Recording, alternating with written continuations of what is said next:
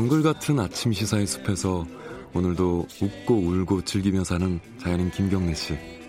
그의 하루 일과는 KBS1 라디오 김경래의 최강 시사를 진행하는 것으로 시작합니다. 그런데 이게 무슨 소리죠?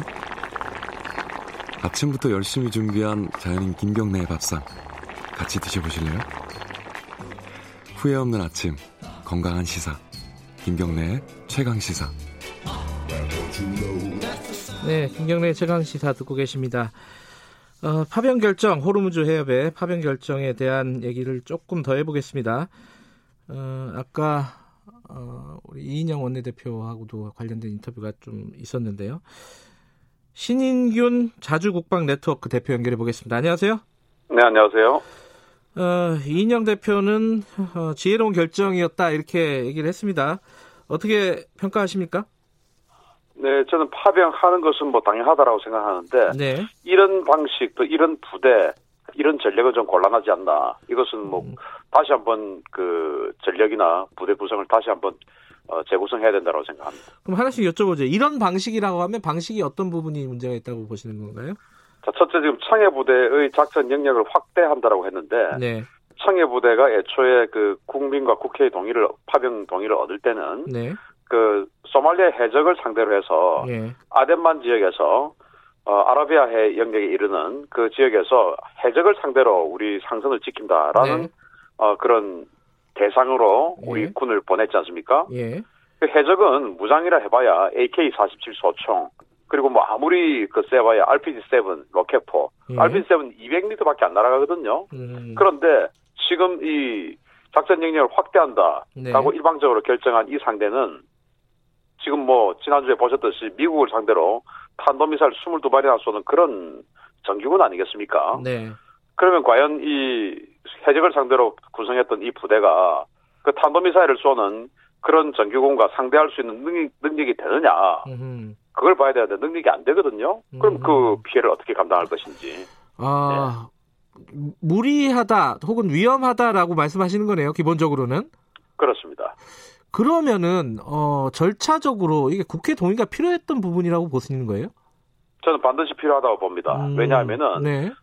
여기에는 그 소말리아 해적을 상대로 우리 해군 창해 부대가 네. 뭐 피해를 입을 것이라는 건 상상하기 힘들죠. 네. 왜냐하면 소말리아 해적은 기본적으로 조그만 어선을 타고 다니면서 예. 한 서너 명이 이렇게 다니니까 그것도 뭐 소총 무장을 하고 네. 그러니까 뭐 우리 UDT 같은 특전사, 특수부대 그리고 헬기의 어떤 거 공중 어모를 받고 이런 우리 부대들이 진리가 없죠. 예. 그런데 여기는 그게 아니고 이 호르무즈 해협 그 일원에 기역자, 역기역자로 이란의 그 함대 지대함 탄도미사일 예. 그리고 지대함 그 순항 미사일들이 정말 쫙 깔려 있는 완전히 킬존입니다. 아하.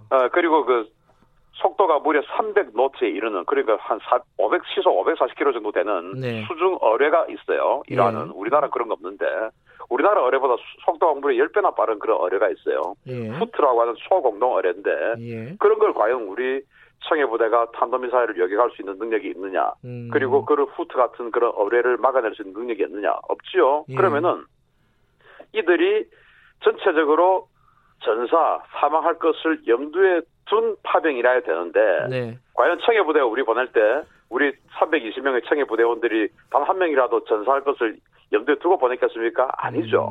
지금 이번이 30진인데 30진 동안 한 번도 그런 적 없었거든요. 예. 그런데 이번엔 아니지 않습니까? 그러면 이것은 국회 동의, 국민의 이해, 국회의 동의 다 받아야죠. 새로.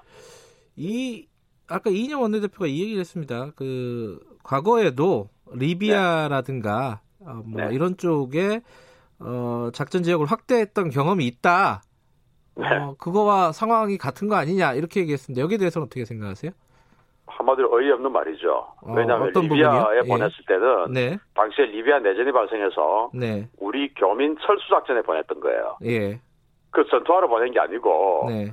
우리 교민들이 위험하니까 그 트리폴리 항에 가서 그 우리 교민들을 대거 이렇게 실어 나오는 안전한 곳으로 실어 나오는 그런 임무를 하러 간 적이 있었지 네. 리비아군하고 전투하러 갔겠습니까? 아니죠. 그런데 이번에는 이란 대사관이 분명히 그 어떤 그 불쾌함을 표시했고, 네. 오늘도 지금 그 이란 외무부에서 아주 불쾌한 그런 성명들이 나오고 있지 않습니까? 네. 그리고 이란 그 제가 뭐 그 성명을 봤는데 이란 부총사령관이 네. 여기에다가 호르무즈에 보내는 세력들 전부 적대 세력을 규정할 것이고 그 혁명 수비대의 어떤 강력한 맛을 보게 될 것이다. 이런 그 이야기를 하고 있는 곳에 리비아하고 똑같이 평가한다는 것은 정말 국민들 속이는 행위죠. 근데 이제 이란의 반응에 대해서도 네. 우려할 만한 수준은 아니다. 그리고 이란과 사전에 교감이 있었기 때문에 네. 그 결정의 저간에는 그게 깔려 있는 것 같아요. 설마 이란이 네. 우리를 쓸데없이 공격을 하겠냐. 이런 게 저간에 좀 있는 것 같아요. 그게 아니면 이런 결정을 할 수는 없겠죠. 너무 아니한 거 아니겠습니까? 네. 너무 아니한 거 아니겠습니까? 미국은 아르빌 기지나 알아사드 기지에 이란이 탄도미사일 22발을 쏠 거라고 생각했겠습니까? 안 했겠죠. 네. 자, 그런데 지금 이 호르무즈 해협 일원에는 한 3개 그룹 정도의 군사력이 집중을 합니다. 네. 첫 번째는 미국을 유시해서 미국, 영국, 그리고 캐나다, 호주 등의 이제 파이브 아이즈라고 하는 그런 네. 세력들이죠. 네. 그 다음에는 이제 프랑스, 독일을 중심으로 한 유럽 국가들이에요. 예. 벨기에, 덴마크 이런 나라들. 예.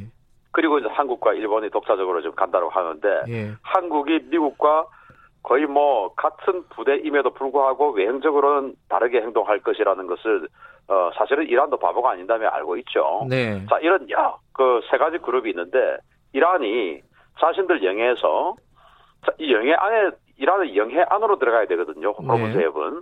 그럼 자신들 영해에서 이렇게 수많은 군함들이 득실거릴 때 정말 한번 그 이란의 지금 정권 하메네이 정권도 지금 위험하지 않습니까? 네. 그래서 자신들의 의지를 한번 보여줘야 되겠다라고 예. 판단할 때 그러면 뭐 독일, 프랑스, 호주, 캐나다, 영국, 미국 이런 나라들 중에서 어떤 나라를 공격하겠습니까? 시범 케이스로 예를 들어서 한 나라를 정말 공격해야 되겠다라고 마음먹었을 때 가장 만만한 나라 공격하지 않겠습니까? 그게 우리나라가 될 가능성은 없겠습니까? 저는 아주 높다라고 보거든요. 그럴 경우에 우리 청해부대가 그러한 공격을 막아낼 수 있는 능력이 있냐? 우리 국민들 상상하는 것처럼 청해부대의 그 왕건함, 앞으로 갈 충무공 이순신, 문무대왕 이런 군함들의 요격 능력이 거의 아주 최하 수준이에요. 그러면 320명의 그 목숨, 미사일 한 방 맞으면은 다 산화할 수 있는데 그 엄청난 국가를 갖다가 이 정부가 감당할 수 있느냐? 감당할 수 없으면 국민의 동의를 얻어야죠.